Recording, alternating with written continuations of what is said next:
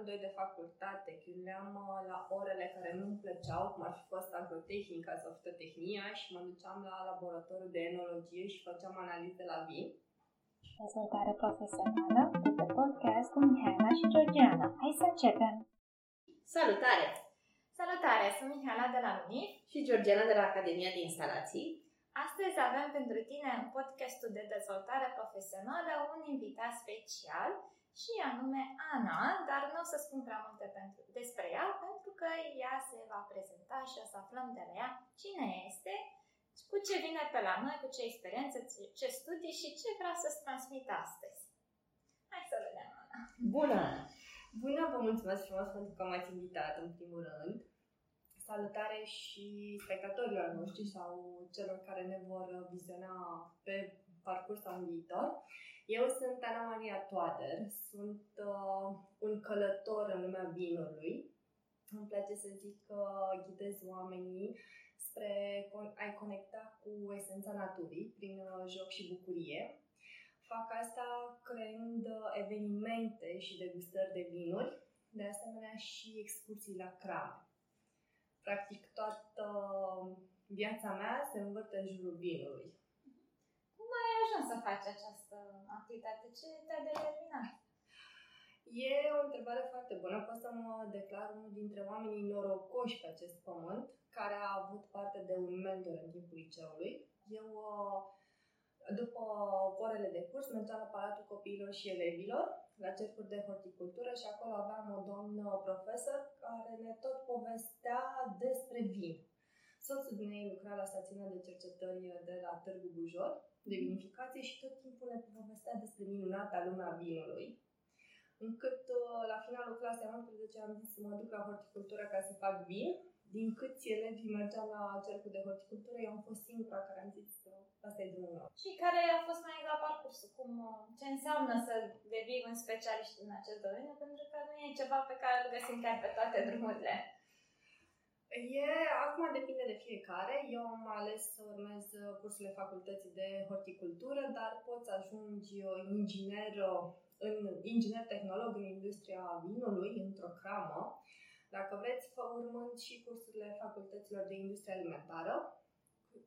Eu cred că mai sunt specializările C E P A, control și expertiza produselor alimentare, I M A P A, T P P A, nu le știu denumirea lungă, dar cine este interesat poate să intre pe site-ul universităților agronomice, pentru că aceste facultăți chiar așa au denumirile prescurtate pe site-urile respective. Super, eu am să dau la uh, chimie alimentară, pe la Sibiu pe undeva era facultatea asta, sau nu știu dacă e, probabil că e mai multe locuri în țară. A, nu, este și la Galați. Știi ce vreau să-ți povestesc? Ai mei părinți și bunici, facerea vinului e un ritual. Efectiv, noi stăm și uh, alegem bob cu bob, iar bunicii mea și spală boabele, adică nu poate să, să conceapă vinul sau boabele alea, că, că face vin din boabele alea care sunt pline de praf, pe care au mers nu știu ce muște, nu știu ce, adică nu poate să, nu poate să conceapă. Facem bine, ce facem? Uh, da, faceți bine, numai că într-o cramă, vă zic sincer, nu stă nimeni să spele struguri. Și de la câte la leg, bob cu bob? Uh, majoritatea care își permit și au timpul necesar, dar nu neapărat bob cu bob, dar fac o selecție. Efectiv, boabele stricate sau strugurii care sunt în selecții dau deoparte și păstrează doar boabele. Și bine. Cu ciorchinul ce se petrece? Intră și el la... Nu, în momentul în care vin strugurii într-un mâncăr de recepție, ei trec printr-un descerchinător și zdrobitor. Ah, și atunci se elimină cerchinele. Să vă spun și o, o întâmplare. Am fost la biserică și m-am împărtășit uh, acum ceva ani. Chiar am spus lui bunica, mi-a zis, măi, mamaie, dar ce gust avea vinul ăsta? Îi zice că e fix ca al nostru. Și mamaie mi-a spus, păi e de la noi? Păi părintele, nu mai vine în altă parte, doar de la noi. Deci îi dau în fiecare an, nu știu cât, zeci de litri. Deci are, vin de împărtășani și la șaptezeci de ani, dacă te duci să te împărtășești, tot de la noi e, e vinul. Da, foarte frumos. Acest parcurs nu te limita doar la o facultate, ai făcut și multe altele. Adică eu din anul doi de facultate chiuleam la orele care nu-mi plăceau, cum ar fi fost agrotehnica sau fitotehnia, și mă duceam la laboratorul de enologie și făceam analize la vin. cumva la un moment dat și profesorii mă lăsau în pace pentru că știau că asta e pasiunea mea și eu mergeam să învăț lucruri încă din facultate. După facultate m-am angajat la o cramă, am stat un an de zile și apoi am aflat de meseria de traveling winemaker. Mi-am dat demisia și am început să fac vin în jurul lumii, în Franța și în Noua Zeelandă. După care am, am decis să mă înscriu și la doctorat. Acum, anul ăsta am terminat doctoratul, tot în domeniul viticulturii și enologiei, bineînțeles. No, pe două mii nouăsprezece am cochetat și cu antreprenoriatul și acum sunt antreprenor pe zona asta de evenimente în industria vinului. Ce frumos! Uh, știi ce curiozitate am eu, apropo de, de partea asta de degustări? Să nu, le, să nu amesteci toate gusturile astea. Cum poți să... Cum poți să ai papilele atât de, de fine? Se antrenează? Adică te antrenezi cu timp, nu e o chestie așa, te naști cu ea, nu? Acum sunt unele persoane norocoase care se nasc cu un gust foarte bine dezvoltat. Și aici puteți să ne uităm la mari șefi, la mari bucătari, care au gustul foarte bine dezvoltat și știu să îmbine aromele în bucătărie. Ei, marea majoritate dintre noi și cazul meu de altfel, eu mi-am educat gustul și mi-l educ în permanență. Și atât gustul cât și mirosul. A, deci e, e, e, e un job continuu ăsta, e antrenament da. continuu. Este un antrenament ah, continuu. Când am făcut cursul de sommelier, la finalul cursului ai un test în care ți se dă cele patru gusturi, dulce, amar, acru și sarat, în cinci sticluțe, de la cel mai puțin, intens, până la cel mai intens gust și tu trebuie să spui care, să le ordonezi practic. De la, crescă, la descrescător la crescător sau invers. Le-am reușit pe amar, acru și sarat, iar la dulce nu am simțit gustul de dulce, am zis asta e, mă, e păcăleală. Și după asta am, trebu- am renunțat la zahăr un an și ceva, care să simt gustul de dulce. dulce. Tare. Uh, întrebarea asta tot așa cum am făcut degustări, de mai, nu știu, de la al treilea vin încolo mi se părea că toate au același gust. Și persoana care ne, uh, ne asista și cu care făceam acea degustare, Ne, ne întreba, ați simțit gustul de căpșunică, de frăguță, de... Și hmm, nu cred, nu prea. Cum, acum am înțeles că e cu, e cu multă muncă. Este cu multă muncă, dar ca să vă fie foarte ușor atunci când mergeți la cumpărături sau când consumați un aliment, savurați acel aliment, nu-l mestecați întâi. Adică dacă aveți un fruct, plimbați-le în gură și simțiți gustul cât mai mult timp. Și abia apoi mestecați, ca să-i memorați gustul cu adevărat. Bună, treaba asta a făcut niciodată. E, uh, și asta merge și cu mirosurile. Efectiv, mirosiți cât mai multe alimente, cât mai multe condimente și le încercați să le memorați. Eu, când merg la cumpărături, trec pe la raionul de condimente, le fac pungulițele și le țin. Câte o săptămână, nu știu, coriandru, îmi memorez. Și merg mai departe. Sau îl pun în mâncare și încerc să am mâncăruri gătite cu coriandru, ca să-i memorez gustul. Foarte tare.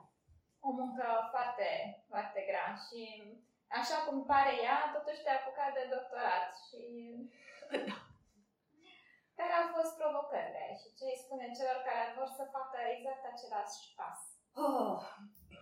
Deci cred că doctorat a fost cea mai mare provocare pe care am făcut-o. Viața asta pe care mi-am luat-o până acum, nu aș spune, dar asta s-a fost. Le-aș spune să se gândească de două ori înainte de să se înscrie la doctorat. Eu m-am înscris la doctorat, am visat noaptea tema pe care eu vreau să merg. A doua zi mi-am sunat îndrumătorul de doctorat, am mers la o întâlnire cu el, a acceptat tema și uite așa am ajuns la doctorat. Nu le recomand asta celorlalți. Gândiți-vă foarte bine dacă vreți să urmați cursuri doctorale, pentru că necesită foarte mult timp și foarte mult efort. Eu în ultimul an de doctorat, în ultimul an jumate, am renunțat la activitatea pe firmă, pentru că efectiv nu făceam față. Ca să am totuși un venit, am zis, hai să mă angajez, că poate e mai ușor. Cu două luni înainte de doctorat mi-am dat și demisia, că n-am rezistat. Wow, chiar că ăsta chiar sacrificiu. Și am, în sacrificiu suprem a fost că am decis să stau la părinții mei care să aibă grijă de mine, pentru că la cinci jumate când pleca mama mea la muncă eram deja în fața laptopului, când venea ea la trei de la muncă eu tot în aceeași poziție eram, avea grijă să mă scoată de la laptop cu greutate, să-mi dea să mănânc și apoi seara la ora zece mai că îmi închidea capacul la laptop și zice du-te, te plimbi zece minute și vii înapoi. Și țin minte că în alea două luni, la un moment dat, poate n-ar trebui să zic asta, dar eram atât, stăteam efectiv, doar dormeam și scriam, încă la un moment dat vine taică în camera mea și zice, da, săptămâna asta ai făcut și tu un duș? Da. Dar nu cred că există uh, lucru bun și de durată fără sacrificiu. Întotdeauna trebuie să depunem niște eforturi astfel încât să se alinieze acele planete și să atingem obiectivul ăla pe care ni-l, ni-l dorim. Nu, eu, una personal, n-am, n-am trăit momente în care să spun vreau să ajung acolo și ca să ajung acolo n-am depus niciun fel de efort. Nu mi s-a întâmplat absolut niciodată, doar dacă acel obiectiv a rămas un vis și vis a rămas. Nu s-a întâmplat. Da. Sunt de acord cu tine aici, numai că în cazul doctoratului, diploma te ajută pe tine ca o recunoaștere personală. Dacă nu lucrezi la stat, nu te plătește nimeni în privat, doar pentru că ai un doctorat. Și, repet, au fost niște sacrificii pe care le-am făcut, dar cine vrea să se înscrie la un doctorat trebuie să gândească din stat dacă este dispus să-și asume. Da, eu vreau să te întreb un lucru care s-ar putea să încurajeze sau să-i descurajeze mai mult pe cei care ne ascult. A meritat? Uh, nu știu dacă, dacă a meritat. Pe șase ani am susținut teza publică. Abia ieri mi-a venit decizia Ordinului de Ministru, conform care eu sunt doctor cu acte regulă. Minunat, felicitări! Pot să-mi pui această întrebare peste un an sau peste doi, dacă a meritat. Gata, ne, deci ne, ne, ne vedem la Vin. Dar nu este doctoratul totuși baza ca să poți să practici această meserie, așa că un minim ca om, omul să-și dea seama dacă îi place, ce ar putea să facă. Ce recomand tuturor? O vizită la cramă. Deci, de, într-adevăr, sunt puține crame care acceptă vizită în timpul perioadei de vinificație, dar totuși sunt și atunci cu un grup organizat puteți merge într-o vizită la cramă. Și crama unde am făcut eu vinul acesta a primit într-o zi un grup de copii de la after school și știu multe alte crame care primesc copii în timpul campaniei de vinificație, bineînțeles cu toate regulile de protecție bine puse la punct, ca să vadă cum se procesează strugurii. Asta este partea de cramă. Partea de degustări de vinuri, evident, să meargă la cât mai multe evenimente care au legătură cu vinul, să vadă dacă le place, le-ar plăcea să vorbească despre vin, le place să consume sau chiar să depună efortul acela de a își dezvolta simțurile olfactive și gustative, evident.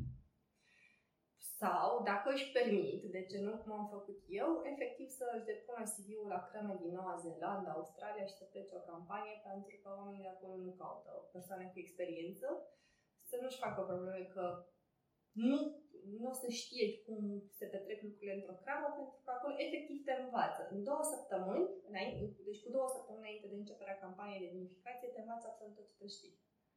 Ah, ce frumos! Și înveți tot procesul de la A la Z, nu-ți cere experiență, dar să... Da, te, de la, să, să te și implici în el? Uh, în procesul de... Da. M- depinde pe ce poziție. E doar așa un fel de practică, să spunem. Un fel de practică vizuală. Eu, nu practică. În Noua Zeelandă, efectiv, te învață cum să montezi la pompa, cum să faci un transfer, cum să faci toate lucrurile. Spuneai că ai un business în direcția asta. Ne povestești mai mult despre el? Că m-ai făcut deja curioasă. Da, e un business care l-am început în două mii nouăsprezece. L-am deschis din iubire, trei luni mai târziu am rămas singură și cu S R L și a trebuit să-l pun în practică. Am început uh, turismul vitivinicol, care datorită pandemiei cumva l-am sistat și am intrat în învățământ. Apoi am... Adică ai predat treaba asta? În facultate? Uh, în facultate am predat agricultură. Ah, ce frumos! Și te-ai retras din... M-am retras din învățământ, da, pentru că eu sunt din Galați, iar liceele agricole erau la șaptezeci și cinci de kilometri de Galați. Am înțeles. Am zis că bun, da, era un efort. Da, în timpul pandemiei m-am ocupat cu evenimente private, la zile de naștere, cine vrea un somelier sau o zi de naștere, altfel mergeam. Apoi... Am mai făcut, chiar și cu perioada doctoratului în weekend-uri, mai făcut. Mergeam la tot felul de evenimente private, la foștii clienți sau printr-o recomandare. Reușeam să mai fac asta, dar nu m-am axat prea mult pentru că chiar am avut de muncă. Iar acum, după ce am terminat, am reluat partea asta de evenimente și de gustări. Deci te putem contacta ca să ne ajut să organizăm un eveniment cu tot cu partea asta de degustare. Yeah. Și ne, ne ții și un training cum se face partea asta de degustare, ce, ce se întâmplă, ce vinuri, ce... Totul de la A la Z, inclusiv excursii și evenimente la crame, dacă vreți. Ah, ce frumos! Păi e important ca să știe toată lumea treaba asta. Asta. Că poate de multe ori ne întrebăm cum aș putea ajunge și eu la cram. Uite, cu Ana Maria puteți să ajungeți la cram. Nu? Spune-ne la aceste evenimente, ai avut și ceva neașteptat? Mai ceva neașteptat, tot timpul este ceva neașteptat. Cursul la cram a fost printre primele în care agenția de transport cu care colaborăm mi-a schimbat șoferul. Și aveam un șofer care nu vrea să mă asculte, eu îi spuneam să facă drepte la mers înainte, am ajuns pe câmp și cumva am trebuit să sunăm la cramă ca să vină să ne tracteze microbuzul. Wow! Dar uh, participanții au fost foarte ok, nu eram departe de cramă, a fost uh, cumva o lotocată și o experiență off-road, care face parte din nou. Da, se întâmplă că nu reușești să rezonezi șoferul, îi spui una, el face alta. Da, a fost o lecție învățată pentru totdeauna.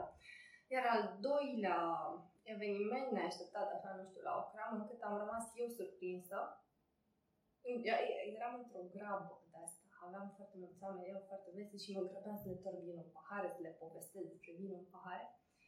Și bineînțeles că m-am bazat pe renumele producătorului de vin. Eu n-am mai, în general, înainte să torni vin în pahare, ți-l pui tu mai întâi, ca să vezi dacă vinul e ok și are defect. Eu, din dorința de a servi cât mai bine și cât a fi cât mai eficientă, bineînțeles că nu am o...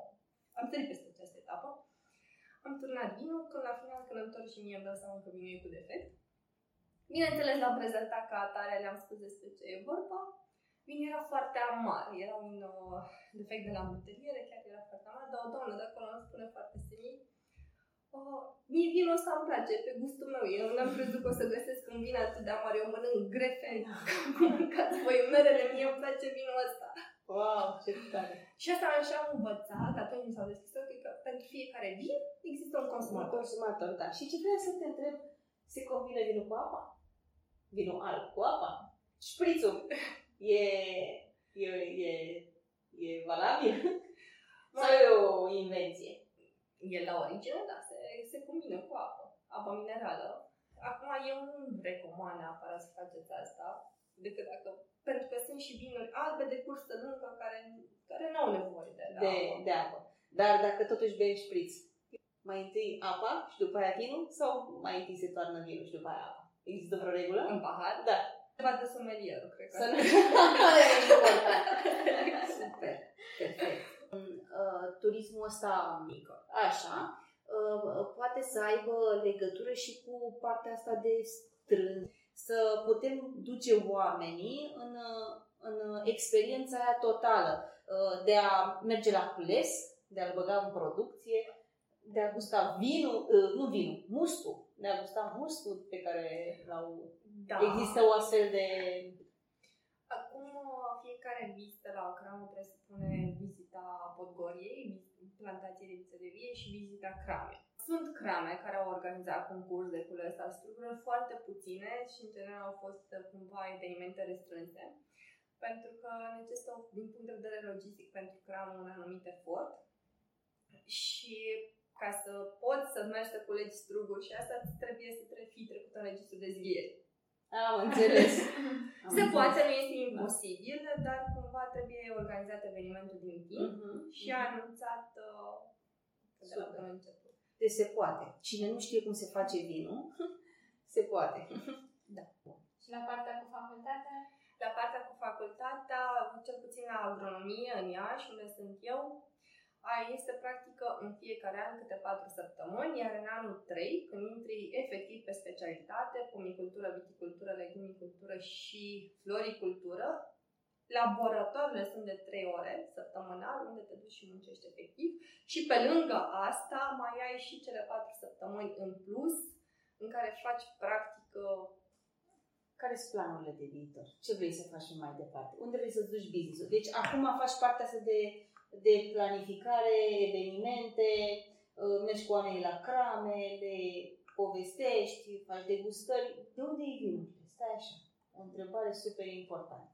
De unde au vinurile? Da. În general, vinurile pot să le au și de la cramă, dar nu merg contract exclusiv cu o anumită cramă, chiar dacă de începând cu anul viitor va fi pe piață și un vin la care am contribuit eu efectiv și l-am făcut. Asta era un fix următoarea întrebare. Uh, nu, prefer să le iau de la magazinele de vinuri, mai shop-urile, uh-huh. pentru că acolo am o gamă variată de vinuri și la o degustare de vinuri prefer să prezint vinuri din mai multe zone, mai multe crame, să creez o poveste în jurul vinului și exper- o experiență completă, nu neapărat de la vinul de la o singură cramă. Super! Te spune-ne povestea vinului la care ai contribuit. Uh, povestea vinului am... Um, e alb sau roșu? E roze, alb și roșu. Aha. Super! O să fie și roșu. Uh, când am plecat eu de la cramă, strugurii roșii încă nu au fost culeși, dar săptămâna viitoare să fac o vizită pentru că urmează să-i punem o cisternă, să-i recoltăm. Uh, pur și simplu am cunoscut-o pe Mihaela Lunghi-Aconu, care mi-a devenit și prietenă în timp ce lucram în vânzări. Vindeam produse enologice, bentonite și alte substanțe care se folosesc în producerea vinului și m-am prietenit cu ea. Ea la un moment dat îmi spune, nu trebuie să facem un protocol de vinificație, de la un protocol am ajuns să facem nouă vinuri și urmează ca de anul viitor, după ce le filtrăm, le clarificăm, le lăsăm să se așeze, să le scoatem pe bani. La anurile mele de viitor, da, nu vreau să vorbesc foarte mult despre ele, cert este că vreau să cresc, deocamdată încă pun bazele, dar vreau să ajung la cât mai mulți oameni și vreau să învăț să ajut românii să descopere bucuria gustului. Facem și pauza pentru ei. Ăsta este un vin roză de la Grama Grama. Deci cum trebuie să facem? Stai, explică-ne și nouă. Ok, dacă, pentru ca să simțim prima dată și prima dată analizăm culoarea, dar nu ne ajută masa asta. În general se bea hârtie albă ca să vedem culoarea vinului. Ah, dar pe viitor, când vreți voi să analizați culoarea vinului, țineți paharul la un unghi de patruzeci și cinci de grade. Adică așa, ăsta e patruzeci și cinci, nu? Cam așa, da, efectiv. Și vă uitați fix pe marginea paharului. O să vedem mai ușor la vinul alb. E efectiv linia asta lungă. Aia este culoarea vinului, de fapt, și de drept. Ce tare, dar nu, nu mi-am dat seama vreodată că... Dar chiar da. Se vede. Deci, d- uh, contractul pe care vinul face cu paharul, acolo se vede culoarea vinului. Următoarea etapă, mirosim vinul.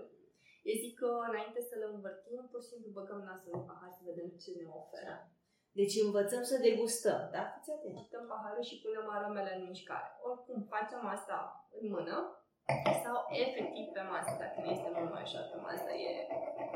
Trebuia să simt vreun fruct, ceva?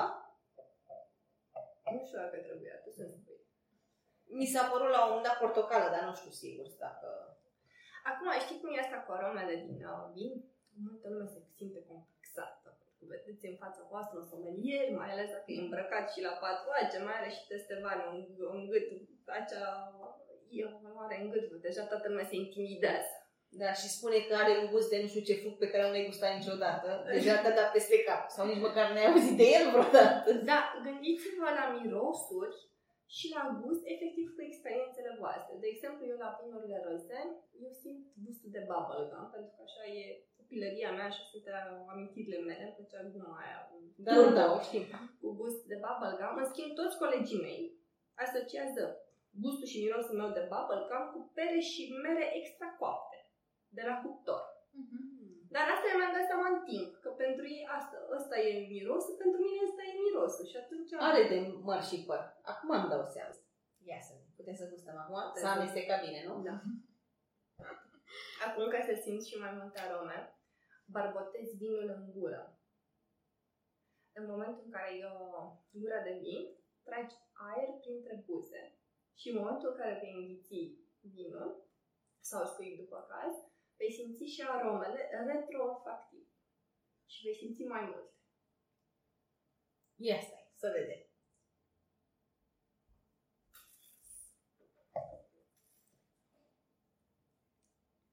Când am fost la cramă, ne-a spus că un vin care a depășit șapte ani e deja vin casat sau nu știu cum se numește. E adevărat? Nu. Așa acum depinde foarte mult. Dar, dacă și ai... stăteam și mă gândeam, scuză-mă, stăteam și mă gândeam că se vând vinuri de cincizeci de ani și sunt niște prețuri.